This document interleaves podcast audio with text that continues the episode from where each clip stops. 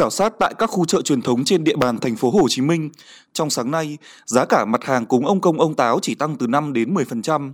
Cụ thể, hoa cúc vạn thọ có giá từ 15.000 đến 20.000 đồng một bông, hoa mẫu đơn có giá 110.000 đồng một bó, hoa cát tường có giá 40.000 đồng một bó, quýt có giá từ 40 đến 100.000 đồng 1 kg, táo đỏ có giá 50.000 đến 100.000 đồng 1 kg, giá vú sữa dao động khoảng 40 đến 60.000 đồng 1 kg, cá chép đỏ phóng sinh có giá từ 50 đến 200.000 đồng một con, vàng mã có giá từ 30.000 đến 200.000 đồng một bộ. Bà Nguyễn Thị Hòa, ngụ tại quận 1, đã đi chợ thị nghề để mua đồ về cúng ông công ông táo cho biết.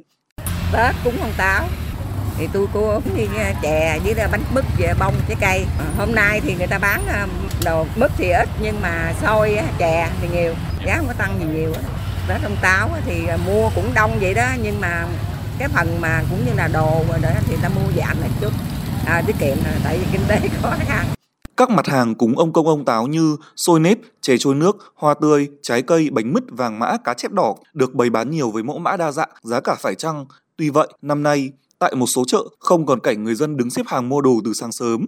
Bà Nguyễn Thị Tư, tiểu thương bán trái cây và hoa tươi tại chợ Thiếc, quận 11 chia sẻ, cứ đến những ngày cận Tết, bà thường dậy từ 4 giờ sáng để nhập hàng về bán.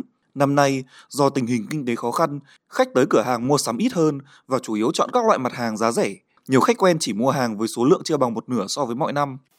Mấy năm trước thì ngày này là đông lắm bà con ta súng thích đi để mà ta mua đồ tranh thủ đang đưa ông táo về trời á. Thường thường là đi trước một ngày hai ngày. Bắt đầu à, 20 là lên nhộm nó đông rồi. Sáng 22 à, là bắt đầu đông được. đục. Ba người làm còn không kịp á. Còn bây giờ có mình chị à, ngồi không luôn á coi như là tình hình bây giờ 10 phần nó giảm nó bán chỉ được 4 phần thôi còn bây giờ là đưa ông táo vào bữa nay từ sáng giờ bán đâu có được đâu